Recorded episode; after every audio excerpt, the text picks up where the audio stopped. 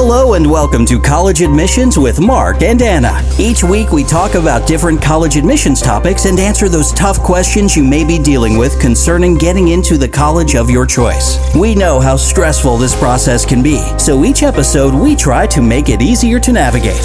Now, here are your hosts, Anna Wren and Mark Hofer. Hi, everyone. Welcome to Mark and Anna's College Admissions Podcast. I'm your co host, Anna Rand, and here is Mark Hofer. Hi, Anna. Hi, Mark. How's it going? Very good. Good. And we're really, really uh, excited today because we have a guest. So we'd like to invite Danit Ehrlich uh, to our show. And Danit is a community educator and consultant on topics related to communication, wellness, youth, and adult mental health and suicide prevention. Danit taught mental health first aid classes to hundreds of people, including school staff from different districts, faith communities, and the general public, and employees in various companies as well as nonprofit organizations. As a coach, Danit is working with families of teens on improving communication and reducing confrontation using a unique model she created, which we hope to hear more about today. Uh, and she is also doing a self care workshops for teens to allow them to share about their challenges, to learn important principles of self care, and to create their own self care plan. Welcome. Thank you very much, Anna and Mark, for having me here. It's a pleasure. So I know Mark and I are first eager to find out how did you get into this profession? What's motivated you? So um, I got permission from my daughter to share that. I actually asked her uh, because I think uh, we have a tendency to sometimes to share things about our kids without asking permission, um, and especially during uh, teenage years, it's really a sensitive topic to, to share about them about the kids their challenges and even sometimes successes. So we need to be mindful to ask for permission. So i can start by sharing that um, i moved here 11 years ago from israel and um, when i moved here i started coaching parents um, and international families and helping them acclimate to uh, the area getting more acclimated, more comfortable, understanding more of the American um, norms, traditions, schools, everything. And then when my older one was in middle school, she experienced um, mental health challenges. And it was a challenging time. It was about six months of really challenging time that both my husband and myself worked really hard uh, with professional to help her get through these challenges. And what I learned and discovered and actually asked myself is like, if I'm with my experience, with the things that I learned, experience a lot of challenges and fears. And, and really, it's hard. It's hard to when it's close home. So if I experience all these challenges, what about parents and caregivers who don't have it or don't have these skills and knowledge? How can they help their kids? How can educators? Many educators are young. Many educators maybe did not experience challenges with their kids. How can they help other kids that they are working with or other professionals from, so from there i started um, more understanding about it and learning and um, i'm teaching mental health first aid to a lot of educators and also to help kids and parents i think that many of the challenges the roots of it is also um, in communication gap that parents and have with their kids so that's me and that's how I got to this uh, profession. Very good. Danit. Um, it's interesting because I think a lot of people find their their occupation or their passion um, when it hits close to home, much like you have. And I think a lot of uh, a lot of consultants who work with students as they go through high school and into college, this, these last two and now into our third year, we're experiencing a, a time that um, a lot of parents are having um, situations happen uh, that are mental health related that probably wouldn't have come to the surface had we not had to deal with COVID. So I think your work with families and with students and with communities and educators, all of those is such a, a wonderful thing to have uh, at, at, as a resource especially now. And um, I'm so glad that we have a chance to talk with you and and hear hopefully some of the things that you've experienced and that you've heard out in the community, and hopefully will help a lot of our listeners as well. Definitely. Yes, I, I can share some of the statistics related to uh, the mental health that teens are experiencing because you, you mentioned that, Mark. Uh, so during uh, COVID pandemic that we are still experiencing, uh, depression and anxiety doubled compared to the pre uh, pandemic levels. So if we're looking at that globally, we can see that one in four adolescents experiencing clinically elevated depression symptoms, and one in five are experiencing anxiety symptoms uh, because of COVID. In the United States, the CDC shared that one in three high school students reported having persistent feelings of sadness and hopelessness in 2019, and that's actually 40% increase since 2009. So definitely mental health pre-COVID was a huge issue with teens, and now it's becoming a crisis. So we need to talk about it. We need to open up to our kids. We need to look for signs and symptoms. And, and I'm happy um, to share about them of what to do, how to recognize signs and symptoms, and how to approach in a helpful way. That would be so helpful because I feel, and I'm sure Mark feels this way too, that with the pandemic, I think a lot of parents don't know what they're looking for. They don't know the difference between their teenager being a teenager, no offense, um, and just going through, you know, really mood, moody times, um, and when to take it, you know, more seriously. So could you help, I guess, um, provide some clarification or insights into how, what signs parents should be looking for um, in terms of, hey, let's ring the bell on this or something? Definitely. So one of the things that we need to, uh, one of the things that I love to do is to divide it to different categories because sometimes it's help us when we put things in categories to recognize and, and to notice some changes. So I will start with the word change. We are looking for changes in our kids' behaviors, in their thoughts, their feelings, sometimes even appearances. So change is the key point because if for you going to sleep uh, for your kids going to sleep late at night this is something that they're usually doing and waking up early and they can manage everything that's great. If they're continue doing that this is not a warning sign for you right? But if suddenly they're changing their sleeping habits and now they're going to sleep early at night and it's hard for them to get out of bed in the morning this is a change that we want to notice and to recognize. And i'll say when we see changes what we want to do the next step is to talk to our stu- kids that's the it's to look for the change and then to approach them so let's go over some of the example of changes so they can see uh, we can have changes related to sleeping, as I said, to eating. They eat too much. They don't eat at all. Some teenagers, yes, this is a period of time when they eat a lot. So some of these things that we'll see maybe not related to our warning signs. So usually we'll see some cluster of symptoms and not just one. Uh, another thing is to look for changes in their moods, in their feelings, what how they're uh, when they're expressing their feelings, when we hear them talking to their friends, for example. So to, to really to recognize some of the warning signs that um, maybe they have um, feeling of hopelessness, maybe they're really angry, um, experiencing a lot of conflicts with their friends or with their families. So we're looking for the changes. Um, we also want to look. Uh, what about their activities that they're usually doing? maybe they are losing interest in activities that they previously enjoyed, but they're not replacing them with new ones. So, teenagers, yes, they loved playing piano for 10 years, or the parents loved sending the kids to play piano for 10 years, and suddenly they don't want to do it anymore. This is a warning sign if they don't do other things and replacing the activity that they love doing.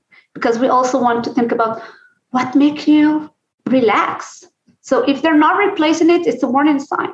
If they are replacing it with a new hobby, that's great. If they have uh, losing are not in touch with friends that they used to be, but they have new friends, that's fine. If they're not with their friends, but they also um, withdrawing from others, this is a warning sign. So we'll look for all these warning signs. And as I said, if we notice them, we want to approach.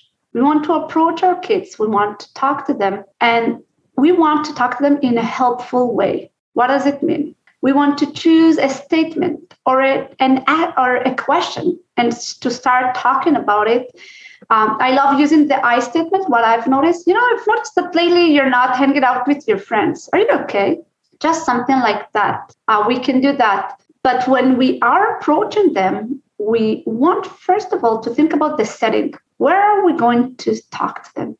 Not just what to say, but where. We don't want to do it in the um, um, dinner time in front of their siblings. Sometimes, you know, during time, the dinner time is a great time to talk. How was your day? What did you like today? Uh, other things to share about challenges that you experienced in your work, they experienced at school, or with friends. But sensitive topic, we want to do it in a private area. Okay. And I'll say also private area that they are comfortable talking.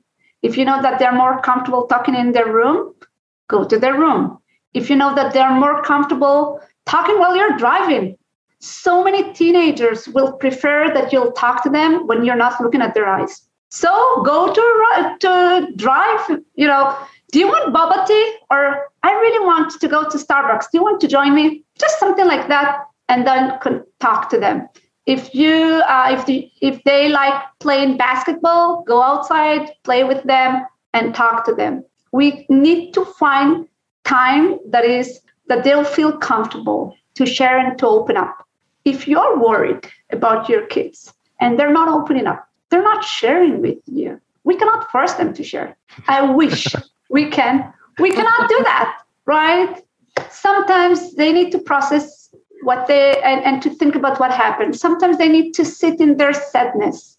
And sometimes this is not the right time for them to talk.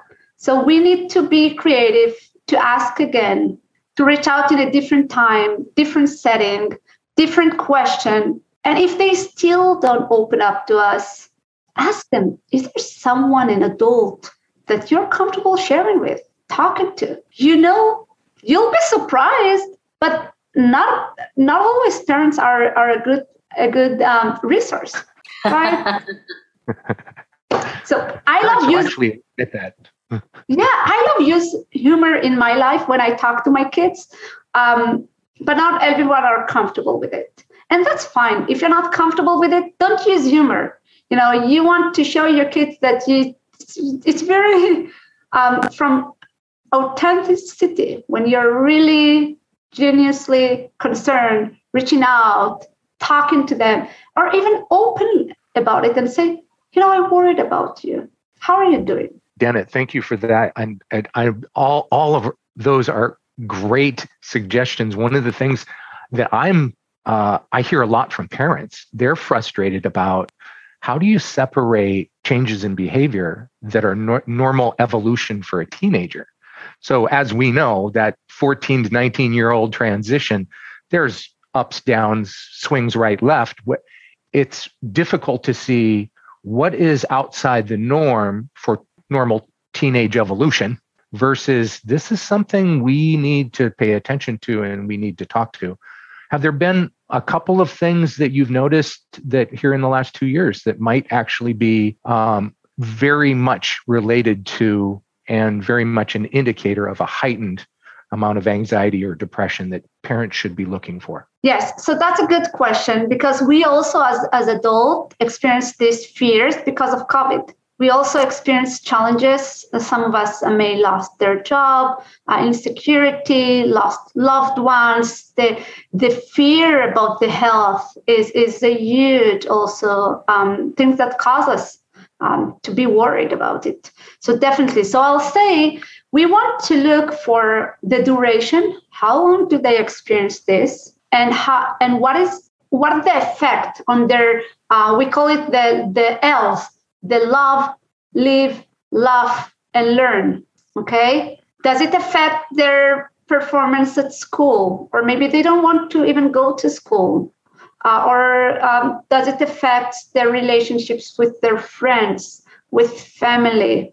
Um, we want to look for these changes over time and the severity of it. So if they are saying anything that will, all your alarm system will say to you, I think they're maybe thinking about suicide. We need to ask about it. And you know, when I teach this um, to parents, to educators, um, to so many people, uh, even in the workplace, it's hard and it's scary to ask about suicide. Uh, one of the things that I say to parents that sometimes they are the only ones that are able to really uh, recognize changes in their kids because they're the people who are with the kids for the, the longest time. So when you are worried about your kids, when you're all the red flags are telling you, I think they are more depressed, more anxious than they used to. I think they may think about suicide.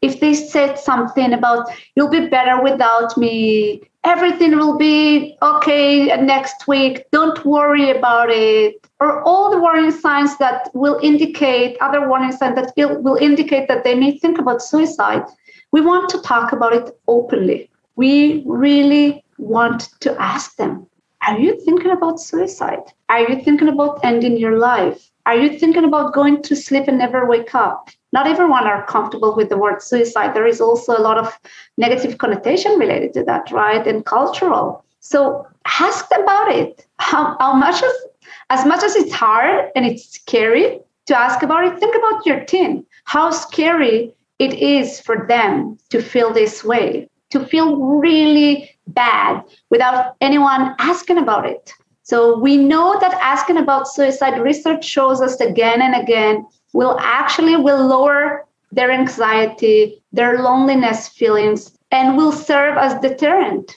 So yes, ask about it openly. Don't be afraid. Ask several times sometimes. Some kids needs to need us to ask several times to share.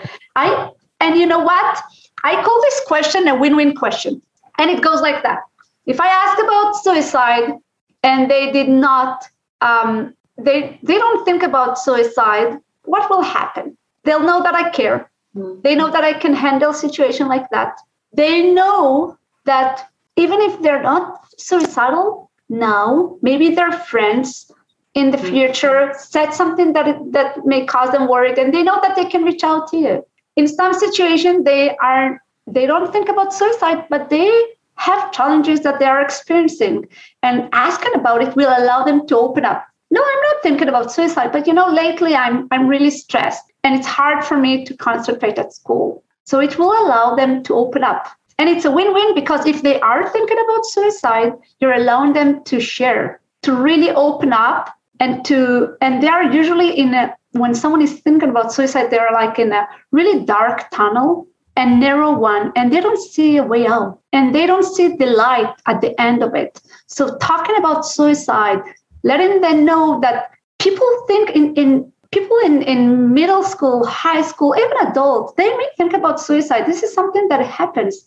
You don't have to act based on your thoughts or to say to them that what you're experiencing is only temporary. There is it seems like there is only one solution but suicide is a temp, is, is a permanent solution to a temporary problem. No, absolutely. And I also think like it's sometimes a good wake up call for them. It's like that U turn that comes up, right? I know for some of my students that have found themselves in challenging situations and it's not always the parent that realizes that. Um, but, you know, when a counselor asks, hey, you know, and goes a little deeper and they're persistent, like you said, it can be that U turn for them and that wake up call that pulls them out of the tunnel like, wait a minute, what am I doing here? Um, you know, and so I think that's why it's it's it's definitely hard conversations to have. Um, so well, since we also have listeners that are students too, sometimes we have a really interesting group of listeners. It's parents, students, and uh, educators. But what would you say for students, you know, who might not have maybe that type of relationship with their parent, or the parent might take note. Um, what would you say they should be doing if they want the help, but nobody's asking them? So uh, that's a good question. And I agree with you that um, sometimes it's not the parents who are seeing the warning signs or are seeing this. Uh, I call it, a, it's a piece of puzzle that we're holding um, a warning sign and many people are, are holding different warning signs someone is writing in social media they're reaching out to their counselor and they're saying something about it they wrote something an essay i have educators said you know someone um, mm-hmm. gave me an essay and on the corner of the essay they doodled something that was really concerning about it for me so i reached out to them so definitely what can we say to students i'll say sometimes you need to get the courage to reach out and to initiate a hard conversation to say, Mom, I, I want to talk to you. I have a problem. Dad, can I share with you something that is hard for me to share? When you're reaching out with something like that, in most cases, it makes us, the parents, to really listen. And sometimes that's what we need. Sometimes we're not perfect, not the students, not the parents, not you. No one is perfect. And it's okay if we reacted in a way that was not helpful. You, really, students, you need to remember we're not perfect. So we may react to something that you say in a really not helpful way. We may cry, we may get worried, we may get angry at you. But when you're reaching out to us and say to us, I really want to share something that it's hard for me to share. Or when you're sending us a text, right? Sometimes for students, I, I tell students if it's hard for you to open up to your parents, write them a text. You'll see them coming to your room. You'll see them reaching out to you, and they'll shift the way they're approaching you because sometimes it's hard. For some students, because of culture, um, it's really hard to talk to parents or the parents to understand what they're going through. Their students, their kids. There are a lot of resources. That's okay if your parents are not the resource. In some cases, we, uh, the parents, are actually the barrier for reaching out for help. So if we are the barrier, reach out to your counselor at school, reach out to a teacher that you um, really love and, and created the connection with. Reach out to the hotlines. There are so many great hotlines for you to reach out to. We have the National Suicide Prevention Lifeline, that is uh, 1 800 273, okay, or 1 800 TALK. We have the Texting Crisis uh, line. You can text TALK to 741 741 and trevor project is for lgbtq plus community 866 488 7386.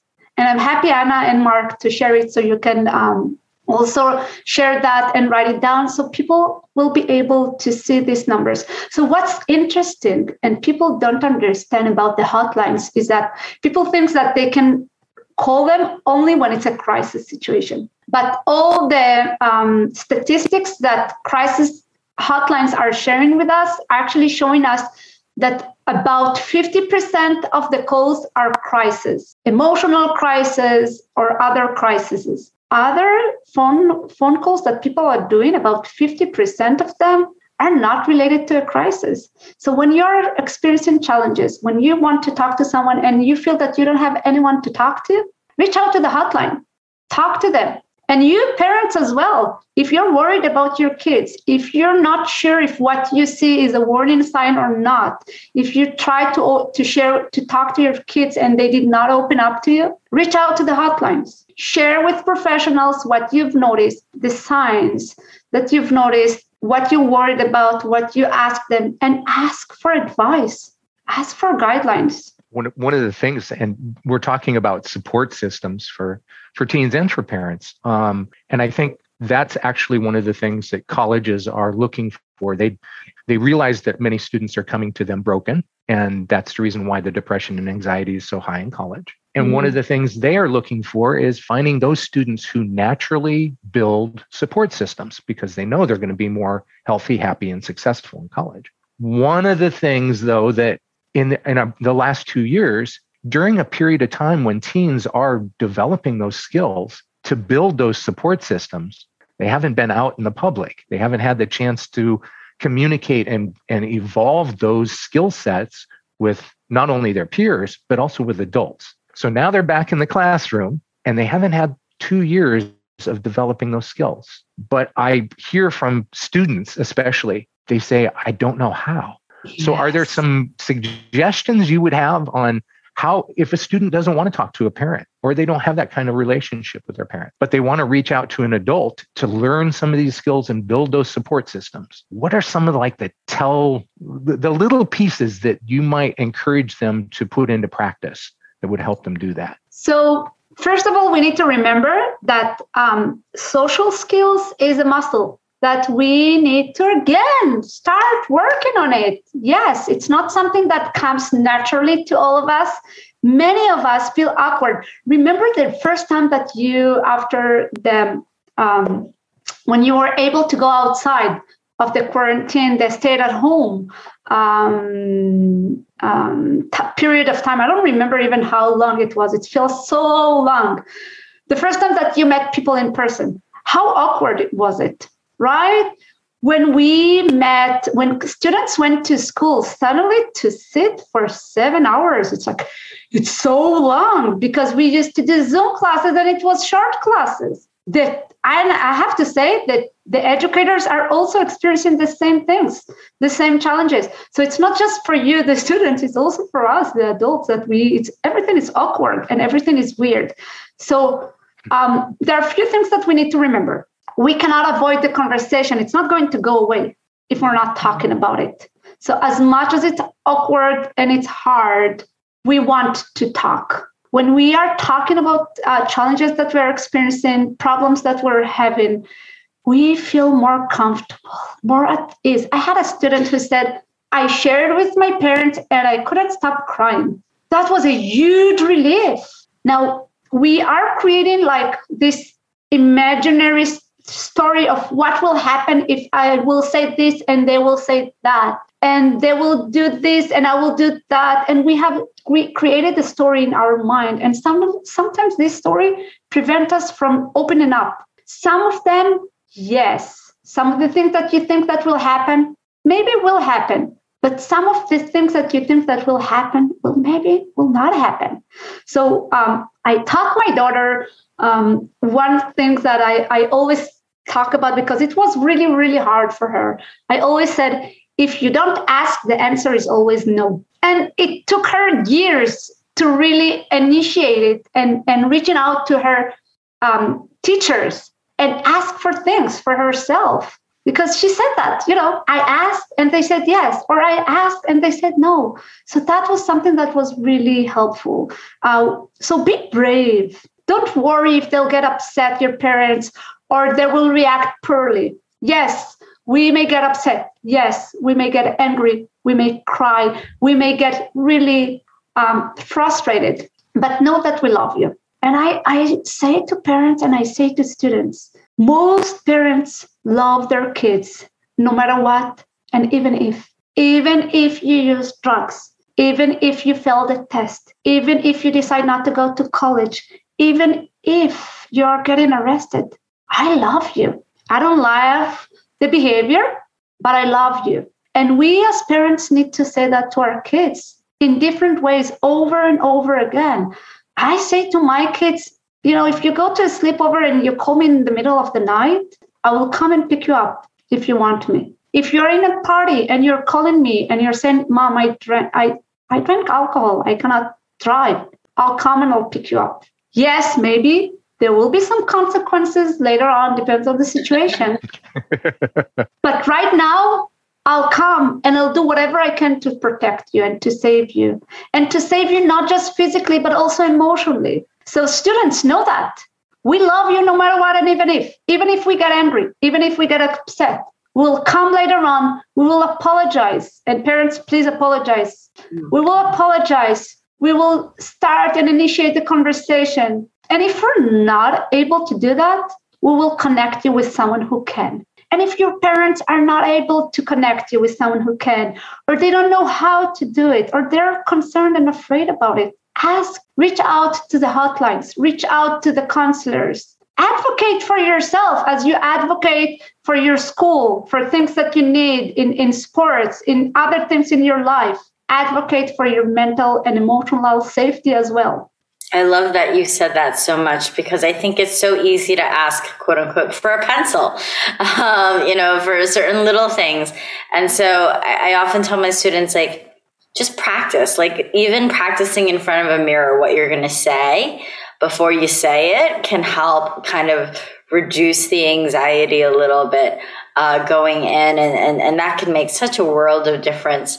And I also loved how you said, um, how your parents love you, you know, and and to apologize because I think this is a really helpful session for parents too, um, because I think parents are also there are certain things that I think they want to do right by their kids, uh, but sometimes they don't know how.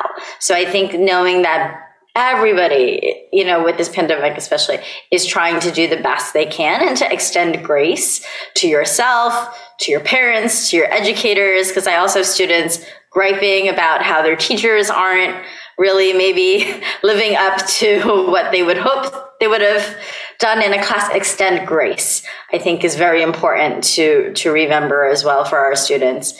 Um, so you know in terms of obviously you had also mentioned earlier uh, mental health first aid and i never heard of that term before and i was just curious what I know what physical first aid is, and no one should ever depend on me for that because I would be terrible at it. But what is mental health first aid? Is that is someone that you know a skill set that a lot of people can also be trained in and learn how to do? That, that's a great one, and that's exactly why why we call it mental health first aid because similar as CPR that helps you uh, help someone in medical crisis you want to have um, a CPR for emotional and mental crisis or challenges. And I, I say challenges because in many times when we are able to reach out to someone to recognize some signs that of that we are worried about um, the changes that i said in appearance in thoughts in behaviors that they uh, that we see or feelings that they're sharing with us. If we're noticing these changes, one of the things that we want to remember is that the sooner we can help the students, helps our kids to sometimes just to talk about it. Sometimes that's what they need. They need someone to notice and to talk about it. And they can work through their challenge while they're talking about it, not leaving it in a really dark place. So when we are able to reach out to them, to allowing them to open up, to share, sometimes to connect them with professionals because some situation required help, professional help. When we're able to do that, we're li- allowing this challenge to stay as a challenge and not to increase to a crisis. So think about what happened to students. And one of the, the things that people need to understand that the average delay between the onset when someone is starting to um, experiencing signs and symptoms of mental illness, mental uh, challenge, until the time that they are receiving professional help when it's required, the average delay time is about 10 years. Now, 50% of the mental health are starting in um, the age of 14. What happened during this time from middle school until, let's say, 10 years? It's college time and work. And even sometimes relationship. What happened during this time of these 10 years? How does it affect their uh, school performances? There may be sports or other activities that they're doing, relationship with friends, relationship with parents, um, chances to get to college, to good college, for example, to get accepted to something that you lo- wanted to learn. You got accepted to complete college. Some students are dropping because of mental health. So that's also something. You finish college. What happened during this time of these 10 years to your um, chances to get work, good work, to perform well at work, relationships, to find someone, to hold these relationships. So there are a lot of things that happen during this time. And that's why it's important to shorten this time. The sooner we can recognize that our, our kids are experiencing challenges, or you students, please, you're old enough to recognize that something is going on with you. the sooner you open up and ask for help and talk about it, whether it's the counselor at school, your parents, friends, okay, hotlines, the sooner you can ask for help and talk about your problems and whether you need professional help or not, depending on the situation, you get this, the better the outcomes will be. It will not affect your chances for, for college, for work, for relationship Many people, because of what they're experiencing, one of the worsening signs and symptom over time is using alcohol and drugs as a way to cope with what they're experiencing. Definitely talk about what you're experiencing. Get really the be brave because when you think about college and these high school years, you are so occupied with school's uh, grades, with performances at school, right? with performances at the, the sports that you're in. And you forget that it's not just that, but it's also your mental health, your emotional health. So if you want to get to good college, if parents, you want your kids to get to good college, or not even to go to college to find work later on, and you need to also recognize this, not ignoring it, and to talk about it openly and to connect them with professionals and it, it's so interesting. we put a we, we we put a lot of uh, of social credit on those who go out to get first aid and CPR cards. Mm-hmm. And I mean, even teenagers and adults. And it's sometimes even uh, you need it to get a particular job, but we don't have a space to get mental health CP or men, mental health first aid. I, I, wonder if if we put as much uh, as much worth on that as uh, we do CPR. Maybe maybe we'd uh, shorten that time period from 10, 10 years to a much shorter uh, period of time. Exactly. It's how wonderful it will be, right? How many teens will be able to just you know go on with the, their challenge and and it's like it's just a challenge for my daughter because we were able to help her um, and and with her case, it's also professional who were able to help. It's only a challenge. And she and, and what's amazing about professionals, and people need to understand it, is that they are providing them the tools that they need to cope with what they're experiencing. And that's something that we need to build the resilience in life in general. We need to build skills. When we become parents. We didn't know how to change diaper. We didn't know how to take care of our kids. We need to learn that, right? Teachers, they wanted to become teachers. They needed to go to study to learn how to do it. And even uh, when they graduated and they had their diploma, they needed how to really understand how to navigate the classroom, the kids, everything. This is uh, professional are the same. professional providing you the tools that you need to overcome your challenge. So next time you can use it yourself. Next time you'll know what to do. Maybe if we could have them spend some of the uh, outrageous amount of time they use studying for the SAT building those skills so that they really will be helpful or really be successful in college. Um, maybe maybe that would help. yes, definitely. So I have to say that students and parents, if you think that when y- your kids will graduate and will go to college, things will go away, it's not going to happen. It's usually going to be even worse because they don't have the support system. Because college is much harder than high school, right? Because there are a lot of a lot of things that you know can tempt you to do um, a lot of risks. So we need definitely to the sooner we can connect them with help, the sooner we can talk about it and maybe be the person who can help them, the better the outcomes will be. Absolutely. One of the things you mentioned, uh, filling the the void or the gap with uh, drugs and alcohol, which has been a traditional and historical way to deal with a, a lot of mental issues. Um, I'm finding in the last two years, there is a different type of addiction that I haven't seen teens and of course it's uh, it's part of the times and technology but between video game addiction and food addiction and like you said both addiction of eating more than they should or not eating enough um, but i'm having teens who are being faced with over the last two years i have created an addiction and i know it but i mm-hmm. don't know what i'm going to do now So I, I think that's one of those things where, like you say, is this the road for 10 years that they're not going to be able to address some of those issues? They're going to be in college and they're going to be adults and they're going to be getting a job. And these are still going to be addictions that they have. So is it normal for teenagers to uh, actually reach out and acknowledge, I have an issue here? And what kind of resources would you suggest that they seek out for those particular items? So, no, m- not all the students are comfortable reaching out to, especially if we are adding the culture component. Uh, not everyone in, in all cultures are comfortable talking about mental health. Yes, there is more openness of talking about um, depression and anxiety a bit more in the last years than it used to be in the past. And also because schools openly talk about it, social emotional um, or bring in talks related to uh, mental health challenges.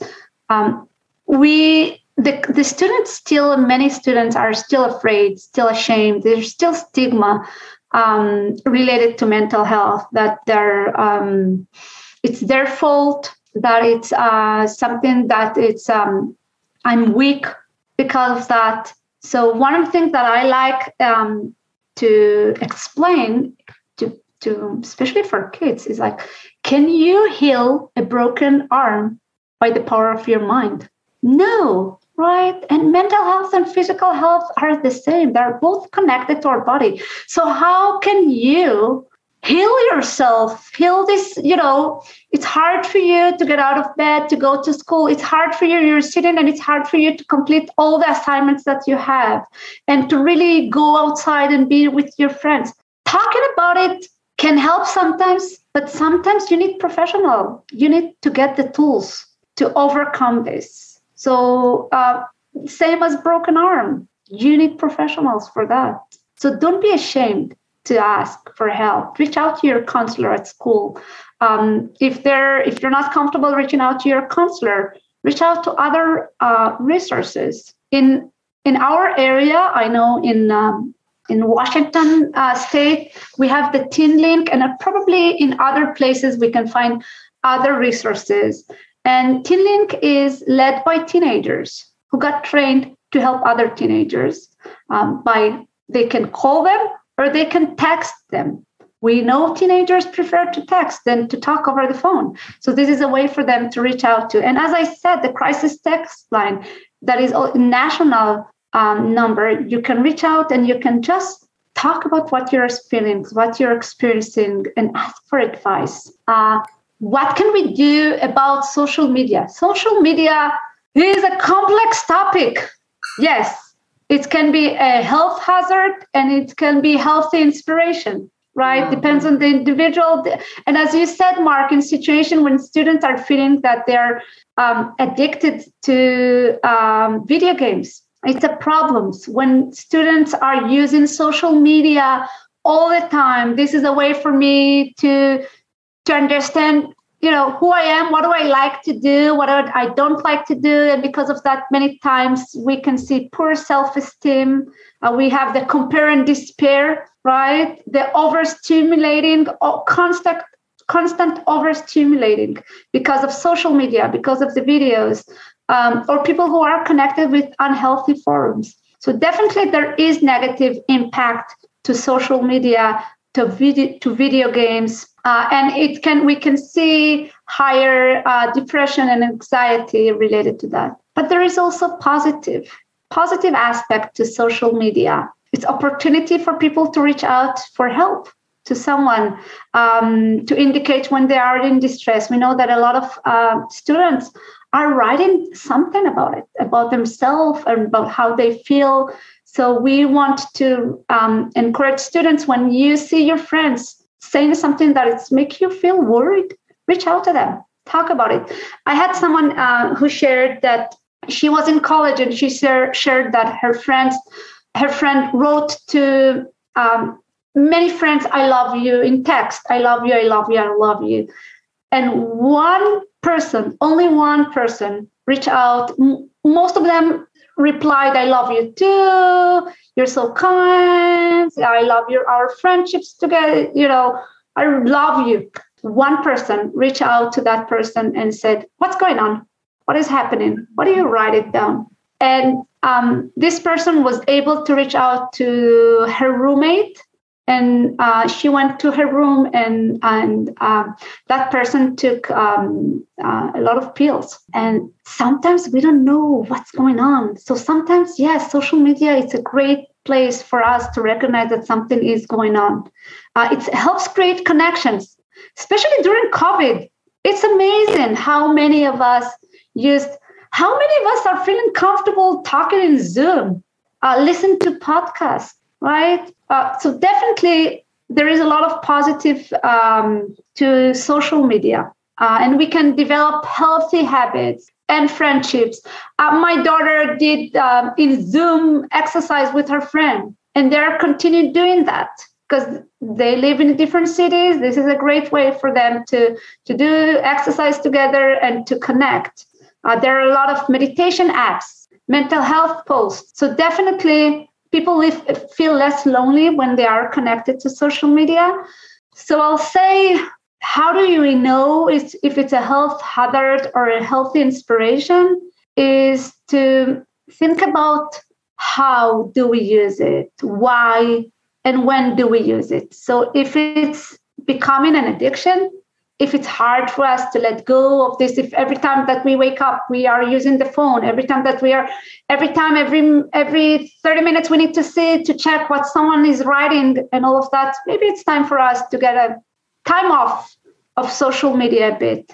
Um, so i will say to parents um, to, and to students if we want to practice healthy use um, on the phone so the, my suggestion to parents is that uh, if they think that the social media or the um, gaming is becoming problematic for the young uh, uh, person, to suggest reducing it.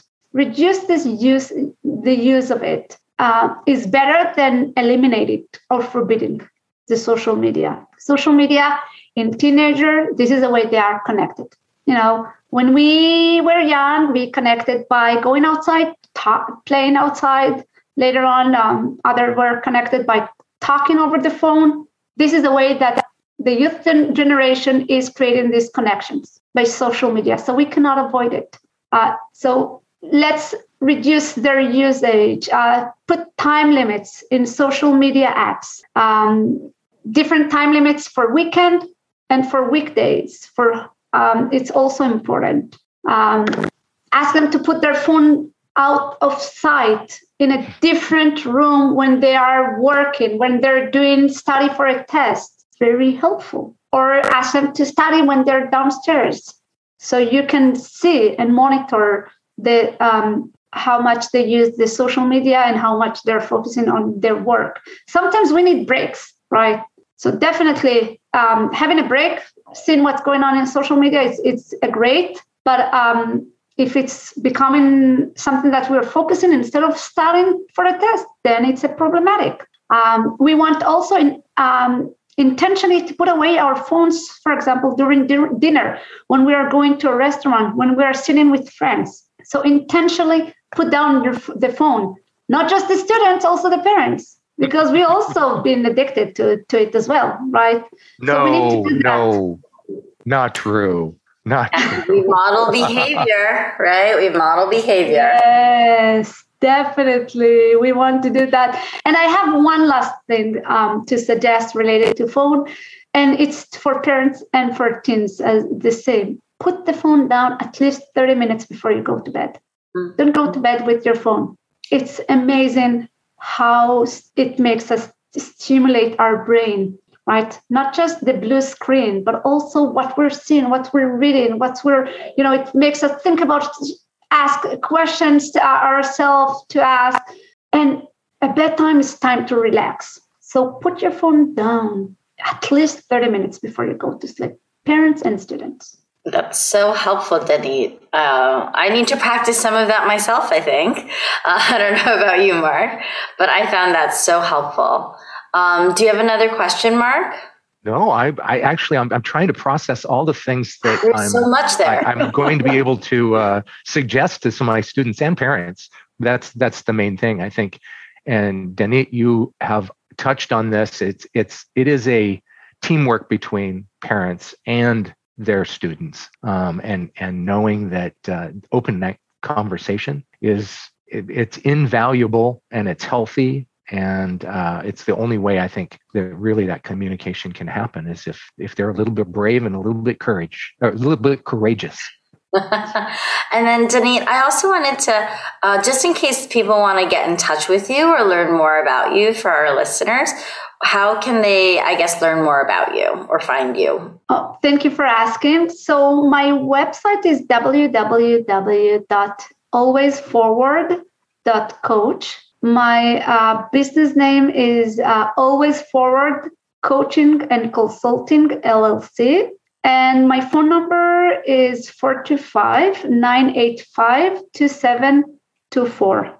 So you're welcome to reach out to me um, to even to, to share with, uh, I don't know, Anna and Mark, if you have uh, an option for comments but um, definitely, if people have questions, they're welcome to write it down, and Anna and Mark can reach out to me, and I'm happy to answer the questions. Oh, thank you so much, Danit, for your time and for your expertise. Um, I, I have, like, just like Mark, my brain is overloaded. I'm sure our parents are also overloaded, but in, a, in an awesome way. So, thank you so much. My pleasure. Thank you very much, everyone, for listening to us. Thanks for listening to College Admissions with Mark and Anna, where we make getting into college easy and fun. Don't forget to go over to iTunes and subscribe to get updated each time we release a new episode.